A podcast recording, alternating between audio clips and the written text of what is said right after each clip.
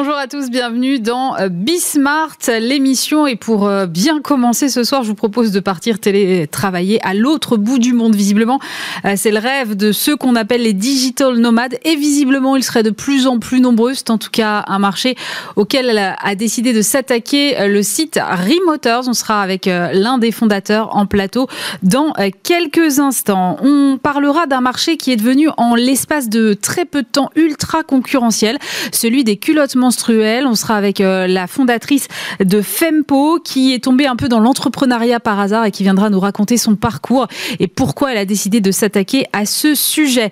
On découvrira aussi euh, Aircall, une entreprise spécialisée dans les services de téléphonie aux entreprises, un business qui a explosé euh, pendant le confinement. Et puis on parlera aussi d'économie avec un rendez-vous que Bismart vous propose en partenariat avec donc les forums économiques de la Sorbonne. C'est la semaine prochaine à Paris et évidemment, ce sera relayé sur le digital avec euh, des conférences animées notamment par euh, Eva Ben Saadi ou Grégoire Favet pour parler d'économie post-Covid autrement. Et puis, je vous proposerai de finir l'émission avec euh, cette fameuse génération Z. Comment peut-on lui parler quand on fait du marketing? Ce sera à découvrir à la fin de l'émission. C'est Bismart, c'est parti. On va parler euh, de travailler au bout du monde, pourquoi pas, avec Damien Corchia. Bonjour. Bonjour. Vous êtes cofondateur de Remoters. Alors, vous étiez dans le tourisme depuis un moment, je crois. Et puis, vous avez euh, lancé Remoters en début d'année, mais en fait, en vrai, ça a ouvert qu'il y a quelques semaines. Est-ce que c'était parce que vous aviez besoin euh, de pivoter? Vous vous êtes dit, le tourisme, finalement, est à l'arrêt, autant que je mette mes compétences dans un autre style de voyage C'est ça l'idée? C'est un peu ça. Et en fait, c'est même. Euh, j'ai constaté l'année dernière. En fait, c'est mon histoire personnelle. J'étais moi-même au Mexique pendant deux mois en fin d'année dernière. Et là, j'ai constaté. Vous travailliez depuis le Mexique? Exactement. Et euh, j'ai vu dans des zones habituellement remplies de touristes, il n'y avait plus aucun touriste. Mmh. Les hôtels étaient à 15% de remplissage, c'était vraiment catastrophique. Et dans certains endroits, c'était plein, mais vraiment plein. La ville de Toulouse, par exemple, a vécu sa meilleure année l'an dernier. Mais vraiment? Ouais. Et les, les gens qui étaient là, c'était pas des touristes, c'était des télétravailleurs. Principalement américains dans cet exemple-là, mais en tout cas, c'était des gens qui restent 2, 3, 4 mois sur place. C'est plus des touristes qui restent une semaine. Et en voyant ça, j'ai été moi-même un peu surpris. Et je me suis dit, il y a quelque chose, il y a quelque chose qui a changé. Mmh. Euh, le marché des touristes a peut-être euh, s'est rétracté, mais il y en a un autre qui est apparu. Et il y a quelque chose à faire dans ce, dans ce secteur-là. Alors, c'est quoi le principe de Remoters? Alors, le principe, euh, enfin, le service qu'on offre aux clients, c'est de trouver l'hébergement. Ça, c'est vraiment la clé. Euh, parce qu'en fait, euh, la, difficulté quand on reste deux mois, c'est que les plateformes touristiques qu'on utilise tous habituellement pour des réservations d'une semaine, elles n'offrent pas un super rapport qualité-prix. on peut les nommer. oui, allez-y. Euh, voilà, vous n'allez pas forcément réserver sur Airbnb pour un séjour de trois mois. parce que ça revient trop cher à la semaine, en c'est ça. Dans les endroits touristiques, ça revient beaucoup trop cher. Mais c'est normal, il faut se mettre du point de vue des hébergeurs. Ils ont mm. envie de louer cher quand ils sont dans un endroit touristique et qu'ils ont un appartement bien situé. Donc, euh, donc moi-même, j'ai vécu ça. J'ai vraiment eu du mal à trouver un hébergement qui était dans des prix raisonnables quand j'étais sur place. Et, euh, donc on s'est dit, qu'est-ce qu'on peut apporter comme solution à ce problème-là? Il y a forcément un moyen de contourner ce problème. Et on s'est dit, en fait, la clé, c'est d'utiliser des, experts locaux. Euh, parce qu'il y a des réalités locales qui sont vraiment différentes dans, dans toutes les destinations. Donc il faut demander à quelqu'un qui connaît, quelqu'un qui est basé sur place, qui connaît des hébergeurs, qui sait comment fonctionne la destination, tel quartier il est cher, mais tel quartier il est sympa.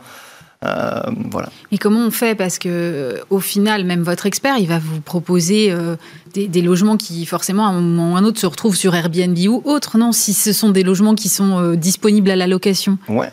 En fait, ce que va faire l'expert, il, nous il apporte deux choses au client. la première, c'est tout simplement de le conseiller. Il va dire, euh, voilà, tu ne devrais pas prendre tel genre d'appartement dans tel quartier, c'est pas un bon plan. Il vaut mieux aller là, c'est là que vont les expatriés quand ils restent deux mois, c'est plus sympa. Donc déjà, il va le conseiller, parce que euh, quand on connaît pas la destination, on peut prendre un peu des risques quand c'est pour une semaine. Ah, je connais pas trop le quartier, mais c'est pas grave, je, me lance. J'essaye. Voilà, c'est que pour une semaine. Si ça marche pas, c'est pas gravissime. Euh, quand on s'installe pour deux ou trois mois, c'est quand même un peu plus. Il faut que l'environnement nous plaise, quoi. Voilà. Et la deuxième chose, c'est la négociation du prix. Euh, c'est-à-dire les hébergeurs sont tout à fait ouverts à dire OK, je baisse mon prix pour un client qui va rester trois mois. Euh, ah, parce qu'au moins ils sont sûrs de louer et ça résout le problème. Exactement. Et euh, le défaut un peu structurel de la location touristique, c'est qu'il y a toujours des trous dans le calendrier. Même ceux qui remplissent très bien, il y a toujours une ou deux nuits mmh, par-ci mmh. par-là. Oui, bien sûr. Et en fait, très vite, ça, coûte. Si votre appartement il est à 100 euros en prix public, en fait, vous gagnez 85 en moyenne. Parce que déjà, s'il est rempli 85% du temps, c'est déjà un très bon score. Donc euh, voilà, il y a un manque à gagner qui est dû au, trou dans le calendrier. Nous, si on dit à l'hébergeur, je vais te réserver 90 nuits d'un coup, ça mérite un discount intéressant. Donc on fait ce boulot de, parler aux hébergeurs et d'obtenir les discounts. Mais comment vous avez euh, maillé votre réseau d'experts? Alors, bah, on il y, a, de nombreuses euh, modalités de recrutement. Euh, au début, j'ai commencé euh, avec mon réseau personnel, vu que, comme vous l'avez dit, je travaillais dans le tourisme avant. Je connaissais pas mal de gens basés dans toutes les destinations touristiques à travers le monde. Donc je les ai appelés, je leur ai dit, est-ce que tu connais pas quelqu'un qui voudrait faire ce boulot-là pour nos clients? Et les gens sont très très réceptifs. Ils avaient dit, ah bah oui, pourquoi pas, on veut bien les aider. Donc on a beaucoup d'expatriés français ou de gens qui sont télétravailleurs eux-mêmes. et ils disent, bah oui, moi-même j'ai galéré quand je suis arrivé dans ce pays. Euh, ça, me, plaît de parler à des gens qui vont arriver et de leur donner les 3-4 tuyaux euh, à savoir pour, euh, voilà, pour avoir une bonne expérience. Et qui gagne quoi dans l'affaire? Alors, c'est un, un, modèle à la commission. Donc ça, ça c'est classique en fait. La distribution touristique, c'est toujours des commissions, que ce soit les modèles classiques avec les tours opérateurs, les agents de voyage, ou les modèles de plateforme qu'on a maintenant avec Booking Airbnb, il y a toujours l'intermédiaire prend toujours une commission entre euh, ce qu'a payé le client et ce que reçoit l'hébergeur. Donc vous avez euh, la commission qui est pour votre euh, expert qui vous aide et votre commission à vous. C'est ça. On prend, on prend, une commission totale qui est dans les standards du marché et on la divise en deux. Ça veut dire quoi? C'est question joker. D'accord. à qui ça s'adresse exactement, là, votre solution? Ça s'adresse à plein de gens. Euh, parce qu'en fait, je vous l'ai dit en antenne parce que je voulais pas vous prendre au dépourvu, mais moi j'y crois pas du tout. Mais pas du tout, du tout. Je me dis c'est un truc réservé à euh, des happy few euh, qui sont en total remote.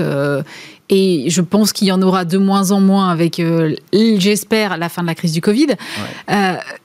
Vous vous dites qu'il y a un vrai vrai marché Mais en fait, ça m'étonne pas. Parce qu'en fait, le truc, c'est que quand on marche à la commission, c'est bien que le secret, c'est de faire du volume. Ouais, ouais. Mais le, volume est là. En fait, mais je, ne suis pas du tout étonné parce qu'on a reçu cette objection-là. Euh, des gens qui disaient non, mais les, digital nomads, mhm, voilà. nomades numériques en français, euh, c'est une population un peu limitée, 25 euh, ans, développeurs web, freelance. Et célibataire, voilà, bah oui. Et en fait, ça a changé ça.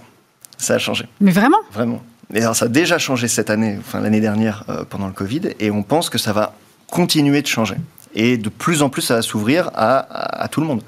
Et pour un peu étayer ce point de vue, euh, on a fait une enquête avec OpinionWay. Donc, ouais. près de 1000 télétravailleurs, et y compris des télétravailleurs occasionnels, pas simplement des gens qui sont en full remote, mais aussi des gens télétravailleurs occasionnels. Et on leur a dit, est-ce que euh, ça vous, ça vous intéresserait de partir, de profiter du télétravail pour partir plus à l'étranger? Et ils ont dit oui à 68%. Donc, ce qui est déjà un gros chiffre. Parce que les télétravailleurs, en comptant les occasionnels, aujourd'hui, on parle de 30% de la population active. 68% de 30%, c'est beaucoup de monde. C'est pas juste les développeurs web. D'accord. Euh, et l'autre chose intéressante qu'on a retenue de cette étude, c'est que les réponses que nous apportaient les gens étaient à peu près les mêmes, euh, que ce soit CSP+, ou pas, que ce soit des classes d'âge jeunes ou pas, euh, hommes ou femmes, les réponses étaient sensiblement les mêmes. Donc tout le monde a envie de profiter du télétravail pour voyager plus longtemps, en fait. Oui, mais entre l'envie et la réalisation, parfois. Euh, bah, euh, c'est une habitude. En fait, c'est un, un, usage qui va. On parie sur le fait que ce sont des usages qui vont se développer progressivement. Les gens vont prendre l'habitude. Euh, il va y avoir notamment, on pense, de plus en plus d'entreprises qui vont favoriser ça. On a eu un exemple il y a, il y a, deux semaines. Google, qui était en full remote pendant la pandémie, mm. a dit on va, on va rentrer, on va retourner au, bureau. Ouais. ils pensent qu'à peu près 60% de leurs employés vont retourner au bureau là où ils étaient avant. Euh, mais pour ces 60%-là, ils ont aménagé 4 semaines de télétravail par an. Mm. Donc en fait, euh, et ils ont spécifiquement dit, c'est pour vous aider à mieux organiser vos voyages. C'est vraiment le but. Euh, c'est intéressant. Et donc peut-être que dans quelques années, un usage classique, ça sera de demander deux semaines de vacances plus trois semaines de télétravail. Et on fait cinq semaines sur place. Peut-être que ça sera naturel et que ça sera passé dans les mœurs. Mais il faut aussi que l'employeur accepte, non? Parce que il y a peut-être un travail de pédagogie parce que l'employeur qui se dit euh, n'importe quoi, euh, mon effectif va aller télétravailler à Cancun, j'y crois moyen, non? Oui, mais en fait, il y a plusieurs choses. Le, euh, en fait, la, demande exprimée par les employés est telle mm. qu'à un moment, les employeurs vont pas pouvoir ignorer ça. Donc, il va, il va falloir trouver des arrangements. Et euh, probablement, ça va être des arrangements. Euh, voilà, il ne s'agira pas de mettre la barre complètement d'un côté ni complètement de l'autre. Mm-hmm. Il ne s'agira pas d'autoriser l'employé à être 11 mois sur 12 en télétravail, ni zéro, ni interdire totalement. Probablement qu'il va y avoir des arrangements entre les deux. donc, comme celui qu'a trouvé Google ou d'autres. Mais ça, ça va dépendre des secteurs, ça va dépendre est-ce que c'est des petites entreprises, des grandes entreprises. Euh, je pense qu'il y aura des, voilà, des modalités qui vont varier, euh, mais c'est sûr qu'on peut trouver des modalités. Et moi, si je veux donc demain partir en télétravail à l'autre bout du monde, ce que j'adorerais, euh, vous nous appelez. je vous appelle et donc sur votre site, je trouve quel type de destination? Vous êtes ouvert partout déjà ou peut-être pas quand même? Alors pas, pas dans tous les pays du monde, mais dans toutes les principales destinations touristiques. Euh, aujourd'hui, on a 200 villes ouvertes.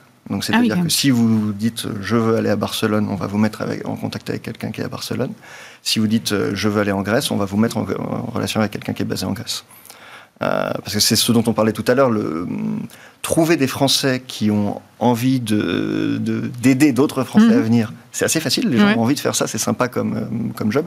Et pour eux, c'est des revenus additionnels en fait. Oui, bien sûr. La commission dont on parlait tout à l'heure, bon, ça leur permet un peu de mettre du beurre dans les épinards. Et alors, euh, vous avez ouvert vraiment le service euh, début du mois, là, je crois. Euh, vous avez fait face à quel type de demande? Déjà, c'est massif ou pas? Oui, c'est plus. En fait, nous, on a, on a, communiqué tout doucement au début parce qu'évidemment, une entreprise en lancement. Oui, ouais, je, je, comprends bien. Mais on a reçu beaucoup plus de demandes que ce qu'on pensait. Euh, et le, aujourd'hui, le, je pense que c'est pas tout à fait représentatif parce que l'énorme majorité veut rester en Europe. On n'a pas encore beaucoup de demandes sur des destinations très lointaines parce que soit elles sont euh, fermées officiellement, soit même si elles sont ouvertes, il y a quand même une petite crainte euh, que la situation change. Donc aujourd'hui, le gros de la demande, c'est l'Europe du Sud, c'est la Méditerranée. Euh, Bizarrement. et euh, bah, l'intérêt pour la plupart des gens, c'est quand même d'aller chercher le soleil et un peu une qualité de vie et les terrasses. Et, Tel qu'on se l'imagine en tout cas. Voilà. Et, euh, et, après, on a des villes. Donc on a les grandes villes, on a Barcelone, Lisbonne, Rome, des villes comme ça sur lesquelles on reçoit beaucoup de demandes. Et sinon, des zones de, plus balnéaires. Donc on a les Canaries, les Baléares, des choses comme ça.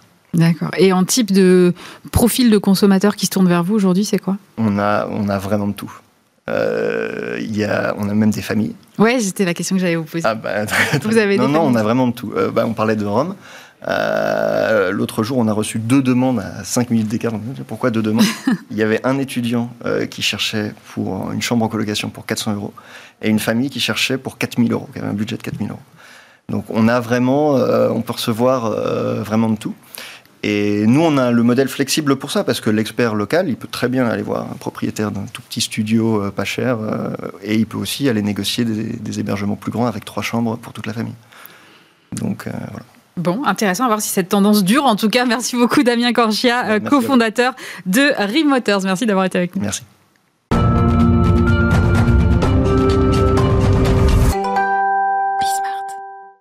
Et je suis maintenant avec Claudette Lauvencin. Bonjour. Bonjour. Vous êtes la cofondatrice de FEMPO. Alors, vous avez fait des études en politique publique. Qu'est-ce qui vous a amené des études en politique publique à l'entrepreneuriat et surtout aux culottes menstruelles euh, Ben oui, en effet, euh, j'ai commencé mes études en politique publique et en économie, mais c'est plutôt euh, mon parcours professionnel, je pense, qui m'a amené à FEMPO. Donc, avant de commencer cette aventure, j'ai travaillé dans une entreprise au Canada qui s'appelle The Elizabeth Fry Society. Donc, c'est une société qui travaille avec des femmes en grande précarité, souvent qui ont un profil euh, soit sorti de prison ou euh, à grand risque. Et en fait, nous, tout l'enjeu, c'est vraiment euh, toutes les problématiques de santé qui les entourent et leur famille. Donc, en venant en France, c'était vraiment pour poursuivre mes études bah, en politique publique, mais avec une spé sur ce sujet-là. Et à travers ces études-là et aussi ben, les rencontres que j'ai faites, je suis passée à travailler sur le projet FEMPO. Mais pour moi, c'est vraiment le lien direct c'est tous ces sujets de santé, euh, de santé des femmes euh, qui me suivent finalement depuis plus de dix ans, euh, qui m'ont mené à ça. Alors, vous vous êtes lancé en 2017. On était à l'époque, en 2017, on n'en parlait presque pas finalement. Ça a été très vite. Comment vous êtes perçu à ce moment-là? Parce que c'est pas facile de lancer. En plus, c'est quand même un sujet dont on parle pas beaucoup mhm. déjà en règle générale. Et en 2017, encore moins qu'en 2021. En effet. Euh, donc, euh, nous, quand on a commencé à se poser des questions sur le sujet, c'était en effet 2016-2017. Euh, Comme j'ai dit, je suis arrivée en France en 2016 et avec ma cofondatrice, mais qui est aussi mon amie Fanny. Mm. en fait, moi, j'avais quand même vu beaucoup de différences, on va dire, par rapport à déjà les produits qui étaient proposés en supermarché, dans les rayons, etc. Et aussi la façon qu'on abordait le sujet, ne serait-ce que sur le côté ben, des produits réutilisables versus euh, on va dire, les produits de grande consommation, jetables, etc. Et euh, en discutant avec Fanny, je trouvais que quand même il y avait un, delta entre ce que moi je vivais au Canada et ce qu'elle, elle avait connu en 2008-2007 et ce que je voyais euh, ici en France, notamment sur ben, la composition des produits, le fait que les femmes aient accès à cette information et si elles n'y avaient pas accès, qu'elles comprenaient qu'il y avait quand même un risque vis-à-vis -vis de tout ça. Donc oui, c'était très très peu euh, abordé et c'est surtout en début 2017, je me souviens, il y avait euh, beaucoup de bruit médiatique, euh, quelques reportages, un documentaire en particulier qui a vraiment un peu éveillé les esprits sur en fait les protections hygiéniques, c'est quand même assez opaque en termes d'information et je pense aussi on est une génération qui demande et qui veut absolument savoir ce qui se passe. on, fait attention, on mange bio, on fait attention à ce qu'on qu'on achète euh, en termes de vêtements, la production, et euh, c'est un peu euh, la prochaine frontière, c'est les protections hygiéniques, quoi.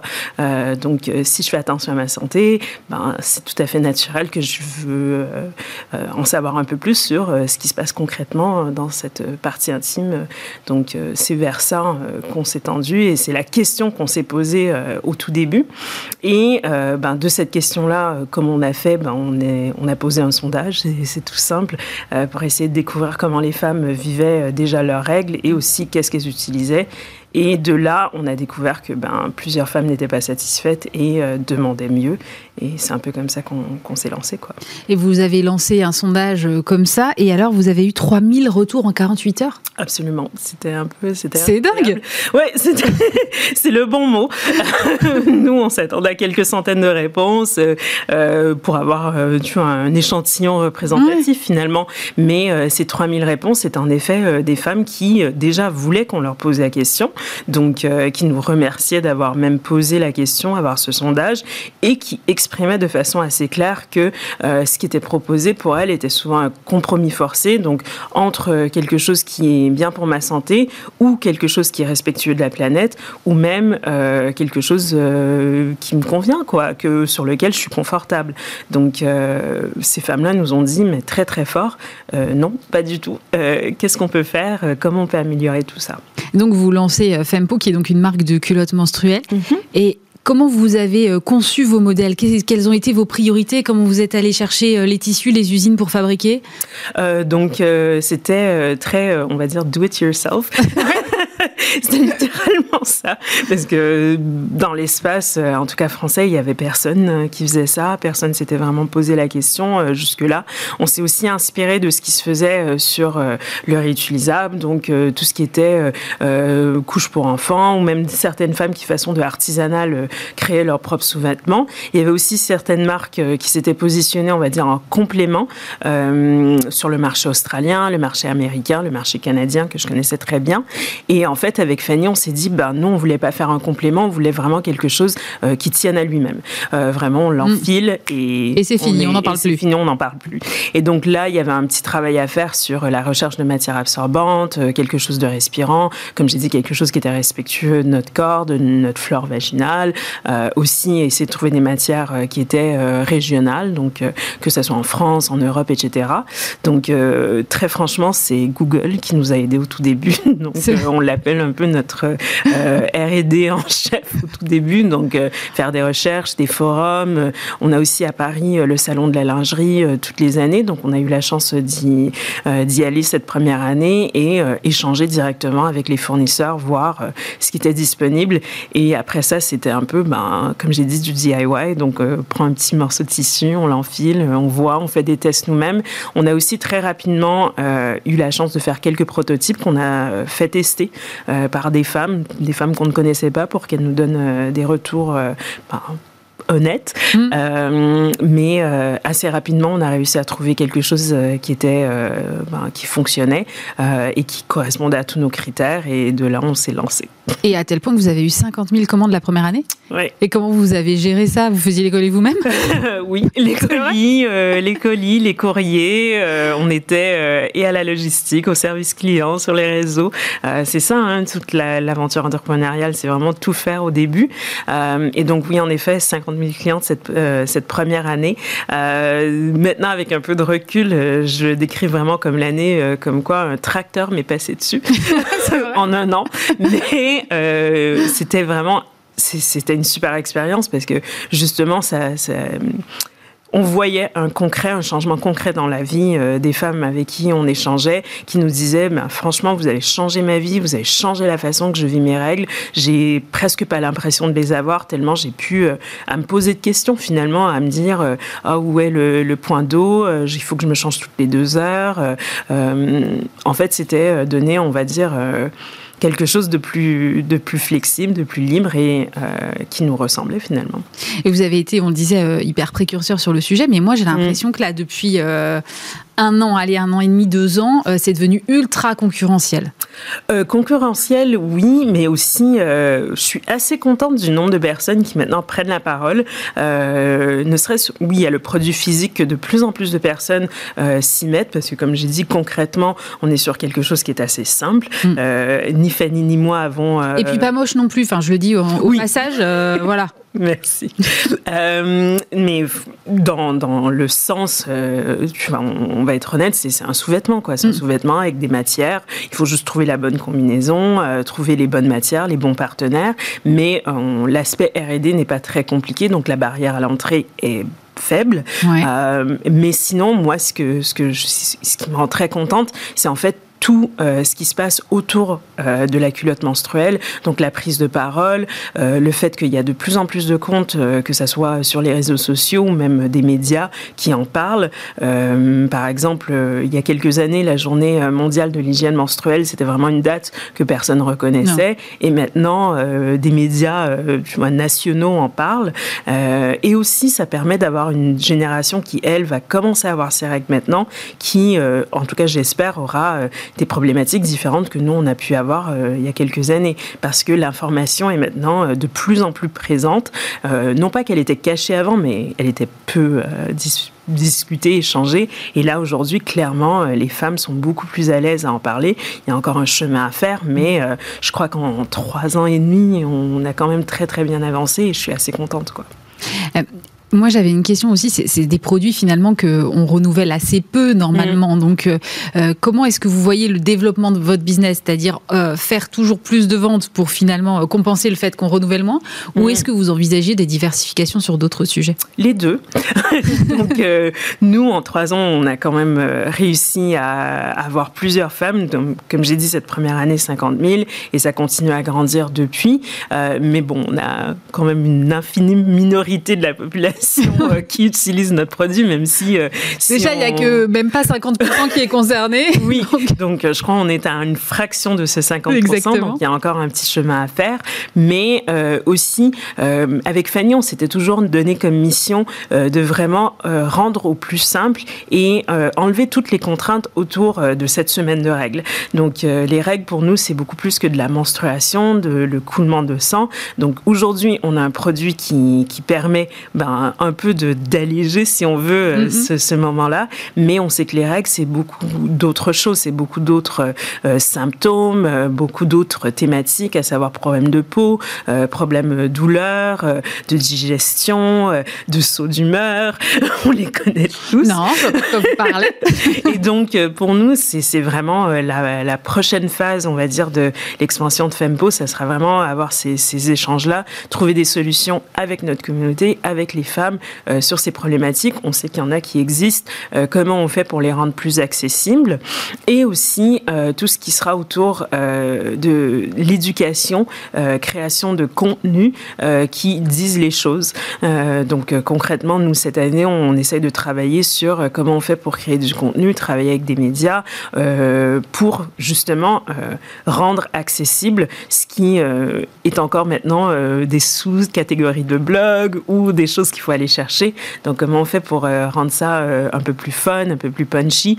Et euh, ouais, ce travail-là, c'est vraiment ce sur quoi on va se concentrer.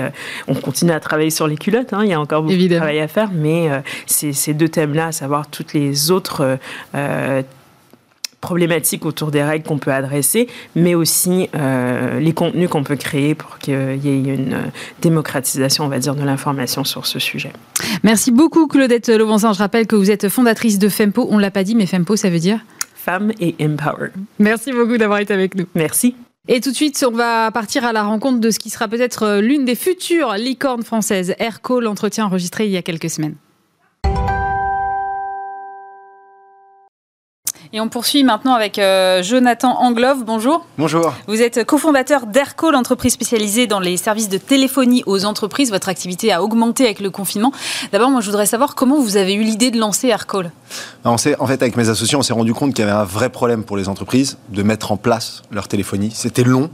Euh, en cas de transition ou de nouvelles équipes qui arrivaient, encore une fois, c'était long, c'était cher, c'était vraiment compliqué.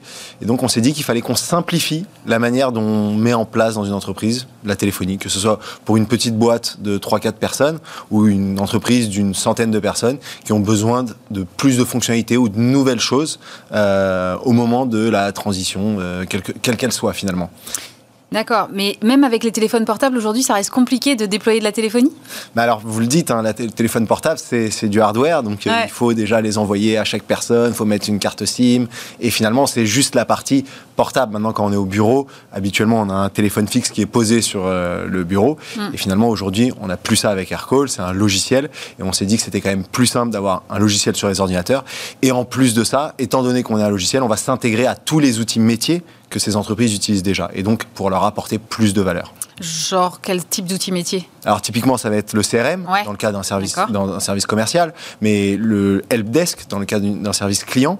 Pour typiquement quand on est un, un utilisateur d'Aircall, au lieu de lorsqu'on reçoit un appel d'un de nos clients, un de nos prospects, tout de suite, on a une remontée de fiches, on sait qui est le client. J'ai pas besoin d'aller fouiller dans mon, dans mon autre logiciel, d'ouvrir Exactement. Une page. Et donc, on améliore euh, finalement le, le, service client. Donc, si vous pensez à vous quand vous appelez le call center de votre euh, de votre e-commerce favori. Et que la première chose qu'ils vous demandent finalement c'est quel est votre numéro de client ou quel est votre numéro de téléphone alors que vous êtes en train de les appeler de votre numéro de téléphone. Bah finalement avec AirCall tout ça ça n'existe plus. Ils vous reconnaissent ils vous appellent par votre prénom ou votre nom de famille peu importe selon eux comment ils se sont organisés. Et ils ont toutes les infos devant eux que AirCall remonte de l'outil métier que vous demandiez. Et donc finalement il y a un vrai suivi clientèle. Et donc Aircall, en plus de rendre les équipes plus productives, va, rendre, va améliorer le service client en général de la boîte. Parce qu'en fait, si je comprends bien, votre solution, c'est un logiciel que vous pluguez sur d'autres logiciels qui existent déjà. C'est ça. C'est ça. Donc, imaginez, c'est le téléphone de l'entreprise qui est connecté à l'ensemble des outils métiers de l'entreprise. Donc, là, on parlait du service client ou du service commercial, mais on peut penser aux RH, pareil, qui font toute la journée des appels avec des, euh, avec des candidats. Eh ben, c'est quand même plus pratique de ne pas avoir à prendre de notes euh, directement sur un papier et devoir les transférer après dans un outil. Ben, finalement, si Aircall s'intègre à l'outil métier euh, des RH, L'appel va être, peut être enregistré, donc euh, on peut réécouter l'appel avec le candidat si nécessaire. L'appel peut être transcrit, euh, les notes peuvent être poussées directement via AirCall, et donc finalement l'expérience candidat est meilleure, mais également l'expérience des, des, ressources humaines va être meilleure puisqu'ils ont un meilleur suivi de toutes les interactions avec leurs candidats. Et quand vous dites c'est du 100% cloud, ça veut dire quoi? Ça veut dire qu'en fait il n'y a aucun logiciel, euh, enfin aucun hardware, donc aucun matériel. Matériel, en français, merci Aurélie, euh, à installer.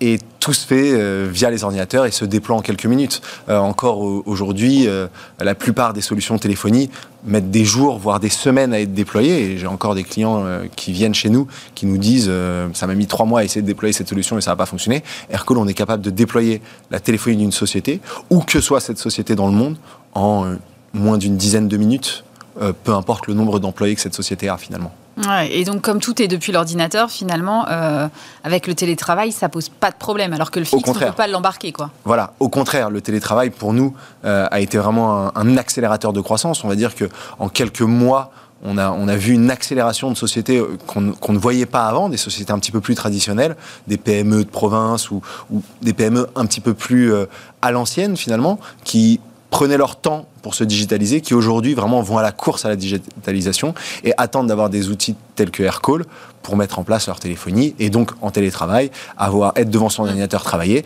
mais être aussi joignable par téléphone, que ce soit dans le cas où je suis un commercial et toute la journée je fais des appels à mes clients, ou je reçois des appels de mes clients, ou que je sois une équipe de service client. Encore aujourd'hui, ça m'a fait rire, j'ai appelé le service client euh, d'une grande enseigne euh, dans laquelle je suis cliente et je me suis rendu compte qu'ils étaient sur AirCall et, et en fait j'ai tout de suite compris sans demander à, à l'agent que cette personne était chez elle. Et euh, en fait, ça prouve qu'en fait, il y a une continuité de l'activité malgré la situation de pandémie dans laquelle on est. Et donc, du coup, vous avez gagné des clients, vous, pendant cette période-là? Oui, on a gagné. Alors, évidemment, on a eu une forte croissance des nouveaux clients. De la même manière, on a aussi eu des clients qui ont souffert. Euh, tous les clients qui sont dans, la, dans le travel, donc euh, dans ah le voyage, ça a été compliqué, et qui ont également des gros call centers. Donc, mm. Ils ont dû mettre beaucoup de gens en chômage, chômage partiel, parfois chômage tout court. Euh, il y a eu des fermetures de, business units. Donc ça a été assez compliqué. Donc on va dire que l'un dans l'autre, on a très bien tiré notre épingle du jeu. Mais il faut garder en... faut, savoir que ça a été difficile pour beaucoup de sociétés et donc on a eu aussi une perte de chiffre d'affaires d'un côté. Est-ce que c'est quoi le modèle, euh, le business model? C'est de l'abonnement? C'est comment ça se De l'abonnement classique par utilisateur par mois un forfait. Et donc, lorsqu'on a des clients qui souffrent et qui ferment des, des, équipes entières euh, de services clients, nous, ben, on va perdre du chiffre d'affaires. De la même manière qu'on a des clients qui ont explosé en cette période, qui sont passés d'être 50 à être 200 chez nous, juste parce que le télétravail leur a permis d'accroître leur activité, mais également euh, d'équiper euh, certaines personnes qui n'avaient pas de téléphonie avant et maintenant et qui vont en avoir besoin. Alors pour ceux qui ne l'auraient pas compris, vous êtes en phase d'hypercroissance quand même. Vous avez recruté 200 personnes l'année dernière? Oui. Et comment vous avez fait dans le contexte Parce que c'est quand même pas ça. Ça a été assez sportif. Ça a été assez sportif, mais on, va dire qu'on l'a, on l'a, on l'a bien prévu. On a une équipe de ressources humaines extrêmement compétente et extrêmement adaptable, qui a mis en place beaucoup de beaucoup de process pour être capable d'accueillir euh, toutes ces personnes qui voulaient venir. Et donc on a été capable, en effet, durant 2020, euh, de recruter presque 200 personnes mm. euh, avec des process full online, avec des onboarding à distance, avec une intégration dans les équipes toutes digitalisées. Donc ça nous a permis de faire ça. Sur 2021, on continue, on recrute près de 300 personnes sur 2021, donc toujours avec cette même structure d'onboarding accéléré. Euh, maintenant, 2020 a été aussi un peu l'antichambre du recrutement de 2021. On s'est dit, il fallait qu'on atteigne certains milestones. Donc, un, c'était être capable d'avoir un processus de recrutement euh, carré. Mmh. Ça a été bon. Deux, ça a été euh, le logiciel en lui-même, le software qu'on voulait améliorer, donc apporter de nouvelles fonctionnalités, aller où on voulait aller. On y a réussi. Et le troisième point, évidemment, du chiffre d'affaires, de la croissance. Et la croissance a été au rendez-vous, donc on, a, on peut se permettre sur 2021 de recruter près de 300 personnes. C'est quel type de profil? Ça va être vraiment tout type de profil. On va avoir évidemment des, des, euh, profils techniques, mm. les fameux développeurs, euh, plus de 150. C'est pas facile. C'est très difficile. C'est très difficile, c'est très compétitif. Euh, on a maintenant de, très belles choses à leur offrir. Une boîte en super croissance, une, entreprise française qui, croit à l'international. Plus de 85% de notre chiffre d'affaires est à l'international, ce qui est assez rare dans les sociétés françaises. Donc il y a de belles perspectives euh, pour euh, nos amis nouveaux employés. Mm. donc les développeurs, à peu près 150. On ouvre également Madrid pour aller chercher aussi un pool de, les pools de talents où ils sont proches de nos clients. Euh, et on ouvre également Sydney, qui est ouvert depuis maintenant quelques mois, mais on va ouvrir Berlin et Londres, avec 150 autres recrutements, mais également en France, euh, sur des profils de commerciaux, du service client, du product management, finalement tous les métiers euh, qu'une entreprise a besoin. Oui, j'étais assez surprise de, de, voir que vous étiez déjà à présent à peu près partout dans le monde. Enfin, j'exagère un peu, mais à peine. pourquoi cette expansion internationale tout de suite? Alors très tôt. Il n'y a pas de clients, il n'y a pas de concurrents, je veux dire? Si, si, si, il y a de la concurrence partout. Non, la, concurrence vient des opérateurs, donc la concurrence est, vraiment euh, mondiale. Maintenant, on a ouvert assez tard des antennes à l'international en dehors de l'antenne de New York qui a été ouverte très tôt euh, dans l'histoire d'Aircall, donc euh, au début 2016, euh, parce qu'il y avait un marché fort aux États-Unis. Et on savait que en tant que société française, si on voulait réussir à l'international et notamment aux États-Unis, il fallait être présent, il fallait avoir des talents locaux. Et c'est ce qu'on a fait. Et donc ça se passe très bien. Aujourd'hui, plus de 33% de notre chiffre d'affaires se fait aux États-Unis uniquement. Donc c'est notre plus grande part de marché se fait aux États-Unis. Et pourquoi finalement on a sur 2020 et 2021 décidé de se rapprocher de nos clients. Euh, c'est essentiellement Sydney, c'était difficile de couvrir toute l'Asie Pacifique de la France. le réseau, le, c'est impossible d'un point de vue euh, time zone. Mm. Donc on a décidé d'ouvrir Sydney. L'Australie étant un très beau marché pour nous et fonctionne très bien, c'est tout naturellement qu'on s'est mis en Australie. Et ça va couvrir toute l'Asie Pacifique.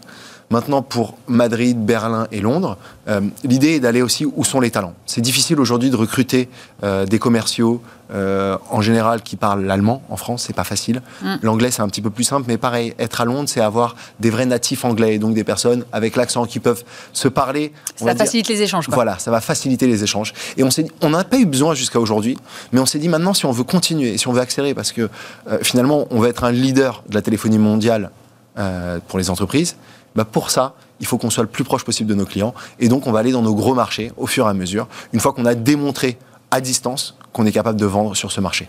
Vous parlez de, téléphonie, mais euh, moi j'ai eu l'impression quand même qu'il y avait un gros boom de la vidéo. C'est quelque chose que vous avez regardé, j'imagine. Bien sûr, bien sûr, et ça fait partie, on va dire, du, le futur d'Aircall.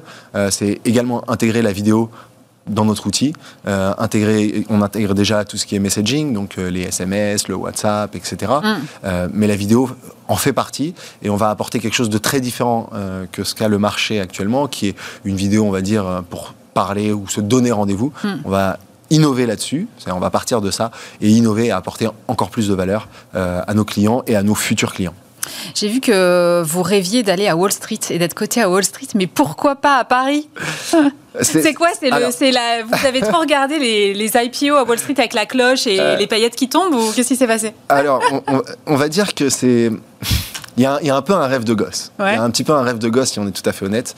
Non, maintenant, si on parle économiquement, c'est plus intéressant euh, d'aller euh, sur les marchés américains parce qu'ils savent coter des boîtes de technologie. Mm. et donc, Aircall étant une pure boîte de technologie, euh, les marchés américains vont mieux euh, nous valoriser et surtout il y a plus de liquidité pour ce genre de, de société telle que Aircall. Euh, maintenant, il n'est pas exclu qu'on le fasse ailleurs, mais à première vue, on s'oriente vers ça dans les années à venir. Vous le feriez de vous-même ou vous le feriez via un SPAC De nous-mêmes, je pense. On nous a beaucoup approché pour les SPAC. Mais aujourd'hui. j'ai lu ça. C'est pour ça que je vous pose la question. Oui, oui, on nous a approché. Je pense comme toutes les sociétés un petit peu visibles en France, euh, qui se font beaucoup approcher pour les SPAC. Je pense que ça peut avoir de l'intérêt euh, dans, certains cas. Nous aujourd'hui, au niveau auquel on est, ça serait, ça serait, ce serait, c'est pas le moment en fait. C'est pas le moment. Ça serait beaucoup de travail, ça serait beaucoup de défocus pour les équipes. Euh, là où aujourd'hui on sait se financer, on sait où aller prendre de l'argent. Donc c'est pas nécessaire de rentrer public. Euh, et donc, ça va avec toutes les contraintes d'être public. Hein. Ça veut dire partager l'intégralité des chiffres, être euh, au centime près sur les prévisions et sur la guidance. Et on s'est dit, c'était pas nécessaire de mettre une telle pression sur les équipes finances et plutôt se, se concentrer sur aujourd'hui une levée de fonds classique euh, qu'on fera peut-être dans les années à venir, mois à venir. et, et, en tout cas, laisser le temps à, à une introduction public. Donc, ce serait à quelle horizon alors? ah là là. Euh, non, ça serait d'ici euh, deux ans, deux à trois ans. Ah oui, c'est quand même euh, assez proche, quoi. Ça va très vite. En fait, ça va très vite. on le prévoit dès aujourd'hui. Aujourd'hui, notre, notre CFO, donc notre directeur financier, mm. le prépare d'un point de vue organisationnel, d'un point de vue équipe, d'un point de vue reporting. Tout ça pour être prêt le jour où on veut le faire. Alors, ce sera peut-être via un SPAC, ce sera peut-être en direct, mais en tout cas, on le prévoit dès aujourd'hui. Et quelle que soit la société que vous interviewez euh, et qui veut un jour s'introduire en bourse ou qui l'a déjà fait, vous dira que deux à trois ans de préparation, ce n'est pas, c'est pas trop. Autant y aller bien préparé, quoi. Autant y aller bien préparé et éviter les mauvaises surprises. Merci beaucoup, Jonathan Anglove. Je rappelle que vous êtes le cofondateur d'Aircall. Et je suis euh, maintenant avec Simon Cardven. Bonjour. Bonjour. Vous êtes président des forums économiques de la Sorbonne. C'est un événement dont Bismart est partenaire. Ça va se tenir euh, la semaine prochaine, le 1er et le 2 juin. Alors, c'est une première édition, en fait, ces forums économiques de la Sorbonne. Est-ce que, Simon, vous pouvez nous expliquer de quoi il s'agit exactement? C'est quoi l'idée de départ et c'est quoi l'objectif? Oui, exactement. Alors, les forums économiques de la Sorbonne, en fait, c'est un événement annuel dont on va organiser la première édition euh, cette année en juin. Et l'objectif, c'est euh, tout simplement de créer un événement disruptif euh, à la Sorbonne. on va pouvoir rassembler différentes personnes, avoir un pluralisme autour des idées pour décrypter une économie post-Covid et apporter des éléments de réponse sur les tendances de long terme et pouvoir Excusez-moi. non, non, mais c'est très bien, c'est très clair. Et c'est, j'étais en train de me dire, est-ce que l'idée, c'est un peu de, disrupter la façon dont on parle de l'économie aussi aujourd'hui? Oui, exactement. L'objectif, c'est, euh, on s'est aperçu qu'il n'y avait pas assez de partage de connaissances et d'expériences entre le monde académique, entre le monde professionnel et aussi entre les différentes générations. Et notre objectif, c'est justement euh, de générer ce dialogue pour pouvoir apporter des nouveaux éléments de réponse. Donc c'est deux jours, il y a combien de conférences? C'est deux jours avec trois conférences par jour, donc au total six conférences. Et c'est des, c'est des trucs qui durent longtemps ou c'est des formats courts Comment vous avez organisé ça? Au niveau des formats, on a voulu là aussi être un petit peu disruptif. On organise des conférences qui durent 50 euh, minutes, donc six conférences de 50 minutes. Et euh, pendant euh, ces échanges avec les intervenants, on va chercher à avoir un format qui va changer, c'est-à-dire leur poser des questions concrètes, avoir des pour et contre, mais aussi à demander des retours d'expérience de la part des entrepreneurs ou des professionnels qui pourront être là pour compléter un petit peu la partie théorique des intervenants avec un, un background plus économique et plus académique. Alors, vous allez parler d'économie pendant deux jours, mais c'est vrai que l'économie post-Covid, c'est très large. Donc, sur quel sujet est-ce que vous avez envie d'attirer notre attention, en fait? Alors, le thème des conférences, c'est euh, les crises comme accélérateur euh, de tendance. Mhm. L'idée, c'est que le Covid a mis en lumière beaucoup de problèmes autour de la mondialisation, autour de la transition écologique et de la numérisation, et que finalement, on a besoin d'avoir euh, des repères pour savoir si on va avoir un véritable nouveau paradigme ou si on va être tout simplement dans la continuité. Et donc pour ça, on va décliner sur deux jours deux thèmes différents, un autour de la digitalisation et de la transition écologique, et un second autour de la finance, puisque la finance a joué un rôle important dans la crise et va jouer un rôle important sur les sujets de la première journée, c'est-à-dire sur le financement de la transition écologique, sur le financement de la numérisation, et enfin on aura un focus sur les monnaies numériques, qui est un sujet aujourd'hui très actuel au niveau de la finance. Et quels sont vos, vos speakers? Qui est-ce qu'on va pouvoir écouter euh, à cette occasion? Alors, Justement, on a construit l'événement avec un comité scientifique, avec des partenaires dont on a souhaité avoir du pluralisme. On a des entrepreneurs, des chercheurs, on a aussi des experts, on a euh, des entreprises euh, comme Bismarck, comme l'Université Paris 1 Panthéon-Sorbonne, mais aussi une institution européenne, Euronext et Saint-James. Et on a voulu reproduire ce pluralisme au niveau des intervenants. Et donc, ça nous permet euh, finalement d'avoir des gens comme Marc-Olivier Strauss-Kahn, le directeur honoraire de la Banque de France, mhm. comme Luc Le Sénécal, le président de Saint-James, Camille Leca, la directrice des opérations de listing chez Euronext, ou aussi Isabelle Méjean, la meilleure jeune économiste 2020. Oui, absolument. Bon profil, euh, elle aussi. Alors, euh, du coup, vous allez euh, faire un zoom avec moi sur, sur deux conférences. J'aimerais qu'on comprenne un peu exactement de quoi on va parler. Il y a d'abord démondialiser pour échanger plus durablement. pourquoi vous avez choisi ce sujet-là? Alors, en fait, la crise de la Covid-19, elle a montré euh, beaucoup de difficultés en termes d'approvisionnement, mais aussi en termes d'impact écologique euh, de nos activités. Et donc, finalement, on va aborder euh, la durabilité des échanges autour de la mondialisation sous deux aspects. Mm. Un aspect écologique, mais aussi un aspect autour de la résilience. Et on va chercher à voir si on va véritablement avoir une inversion de ces tendances. Aujourd'hui, on voit que finalement, on a une très forte reprise des échanges. On a un commerce des biens qui explose. On a des économies qui réouvrent. Et on a des accords commerciaux qui se multiplient. Donc, est-ce qu'on va vraiment se diriger vers un nouveau paradigme? Peut-être pas. C'est ce à quoi vont chercher euh, à répondre les intervenants. Et c'est aussi, euh, ils vont aussi chercher à apporter des éléments de réponse pour donner les bonnes pratiques afin d'échanger plus durablement. En fait, le monde d'après, c'est un peu le monde d'avant quand même, quoi. Ben justement, peut-être, mais peut-être pas. Tout dépend euh, de ce qui peut être mis en place, des bonnes pratiques et de la diffusion de l'information. Et c'est aussi pour ça qu'on veut faire les forums économiques de la Sorbonne. L'autre sujet que vous vouliez aborder avec moi, c'est le souverain face aux, aux monnaies numériques. c'est vrai que les monnaies numériques, on en parle énormément et on a encore, je pense, un, alors évidemment à l'exception du Bitcoin, mais on a encore du mal à voir ce à quoi ça sert et comment ça marche. Je pense qu'il y a aussi une espèce de démocratisation des monnaies numériques qui reste encore à faire sans doute.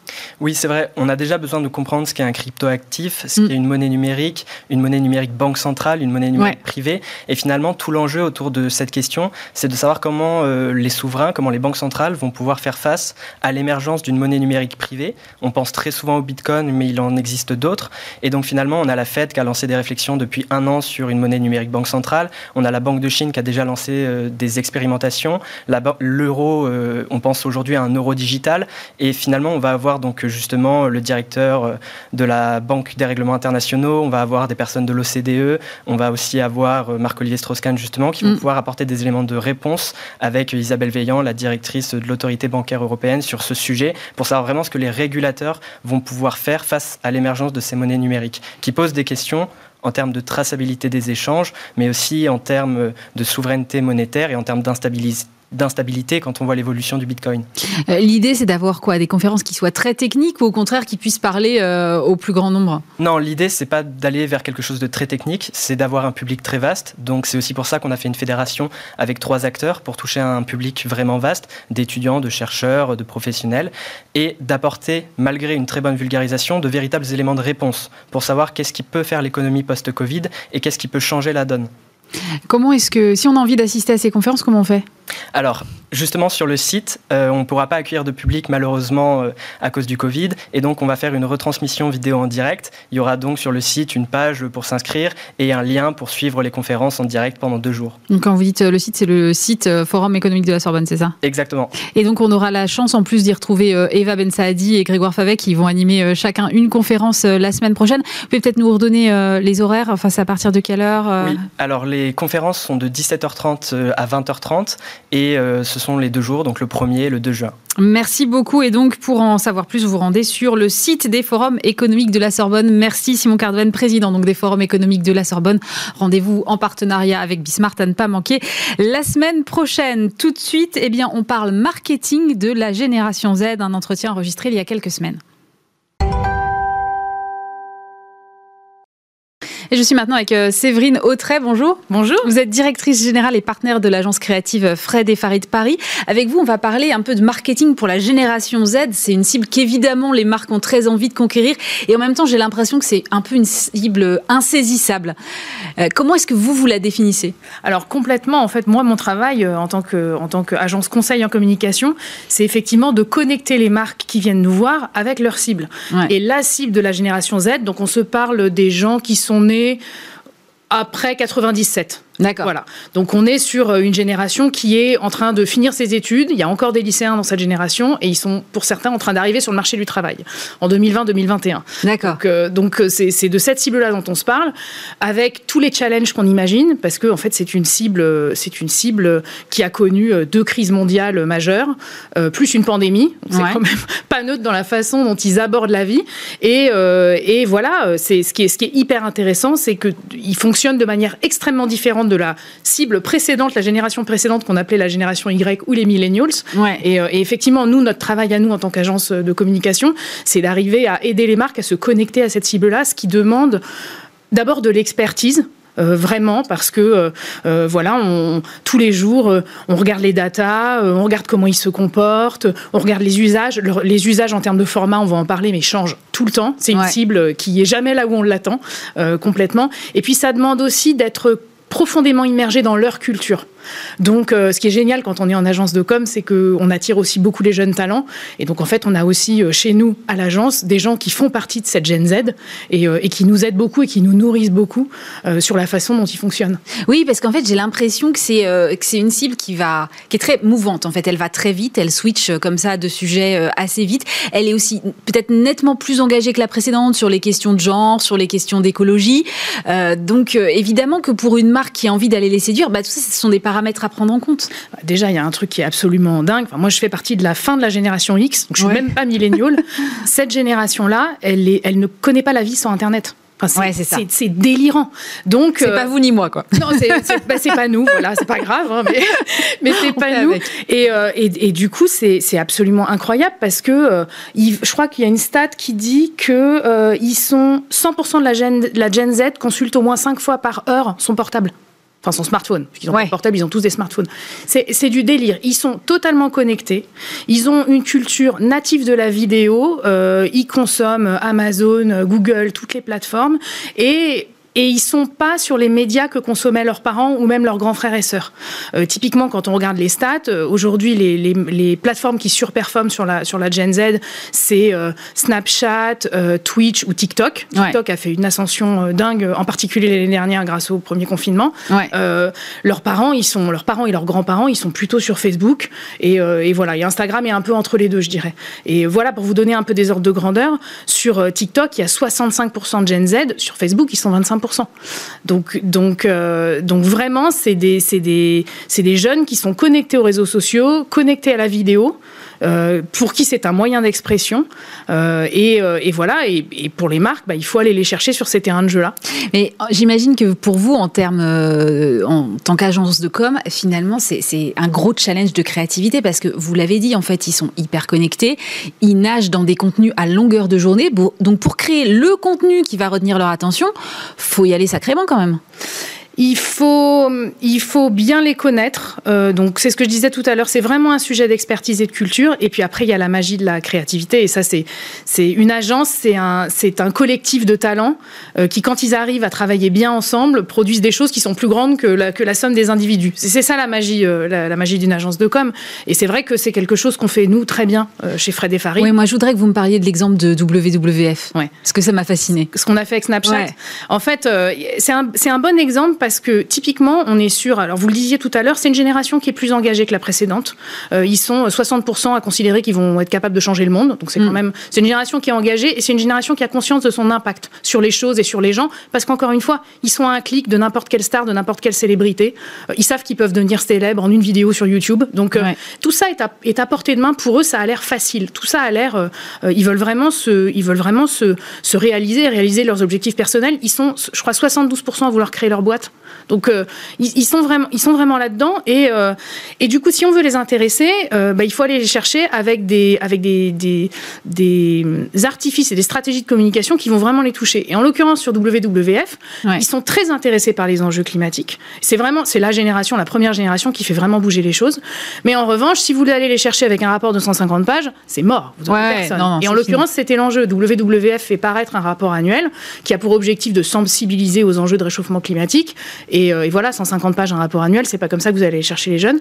Donc effectivement, on a imaginé une opération qui se passait sur Snapchat, où en fait on a fait une, on a fait une opération d'influence, on est allé chercher des militants qui sont des militants de la cause euh, euh, climatique, et on les a, euh, on les a fait poster sur Snapchat pendant 8 heures, et en fait on a localisé tous leurs posts depuis le, depuis le Groenland, ce qui nous a permis, vous savez, il y a, sur Snapchat, il y a une map ouais. de, de chaud-froid en fonction de où sont les gens, et tout d'un coup, il y, a, eu un, un, boom sur il y a le... eu un boom sur une zone qui normalement est une zone assez euh, dépeuplée ouais. euh, et, et, voilà et donc ça a créé le buzz et c'est aussi des c'est comme ils sont engagés si vous allez les chercher avec les bons messages euh, et avec la avec la bonne manière de leur parler pour le coup c'est une cible qui commente qui partage qui like qui, qui combat qui descend dans la rue euh, oui parce qu'elle est engagée donc finalement sur n'importe quel euh, terrain.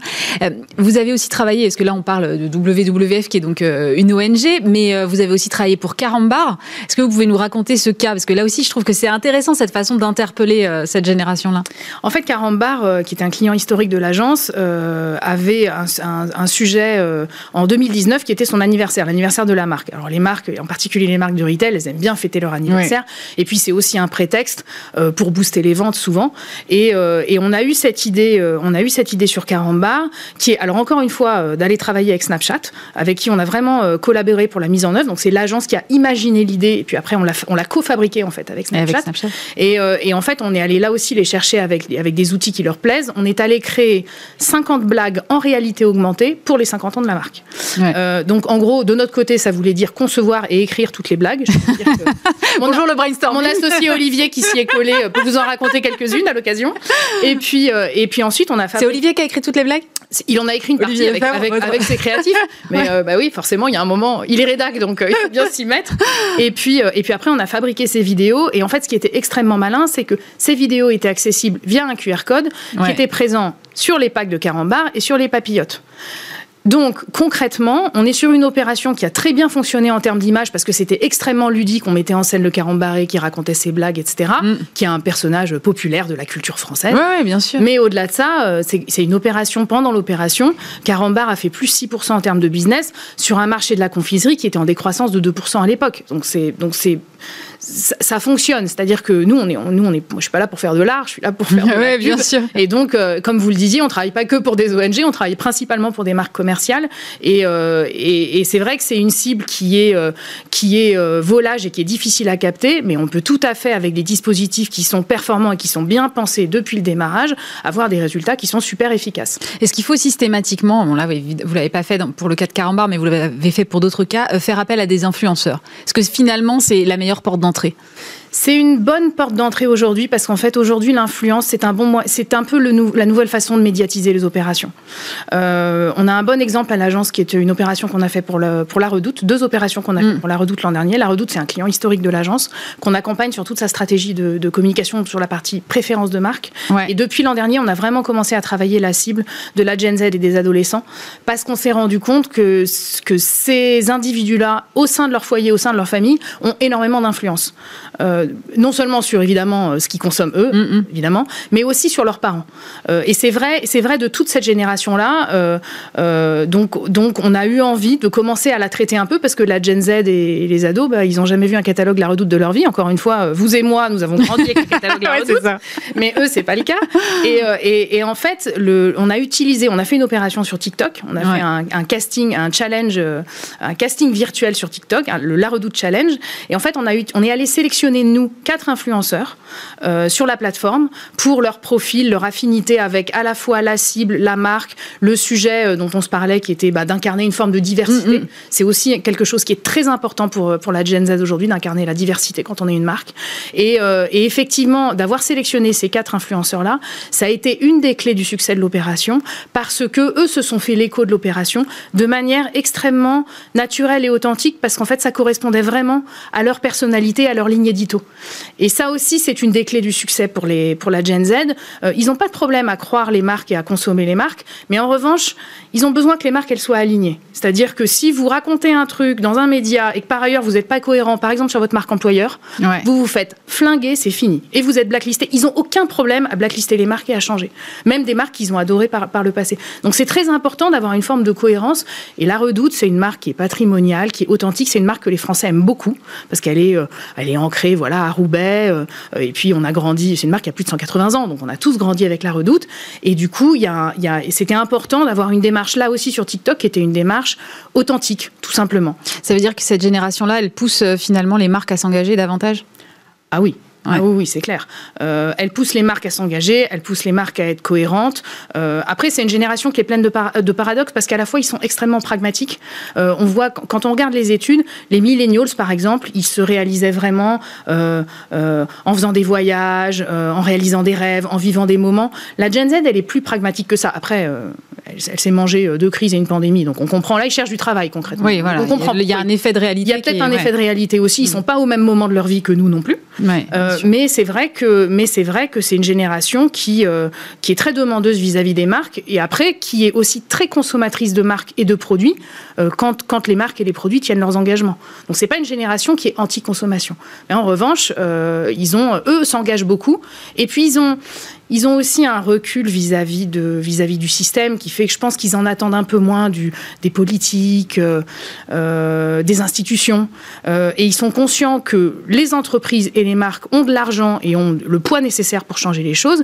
Et puis eux aussi, ils sont à un clic, ils sont à une vidéo de faire le buzz, ils sont à une vidéo de changer les choses. C'est facile pour eux aujourd'hui de, de, faire descendre les gens dans la rue, par exemple. Ouais. Donc donc c'est des c'est des c'est des gens qui sont qui sont engagés et qui et qui et qui prennent le pouvoir qu'on leur a donné, qui ont pris la place qu'on leur a donnée. Ce qui serait intéressant, c'est de voir comment cette génération-là, finalement, va vieillir et va évoluer après. C'est clair. Ça, c'est un vrai, ça, c'est un vrai sujet. En particulier, nous, en tant que, en tant qu'employeur, patron d'entreprise, on se pose toujours la question de, de quel va être leur rapport au travail euh, d'ici quelques années. Et ça, c'est super intéressant. Merci beaucoup. Séverine Autret, directrice générale et partenaire de l'agence Fred et Farid Paris.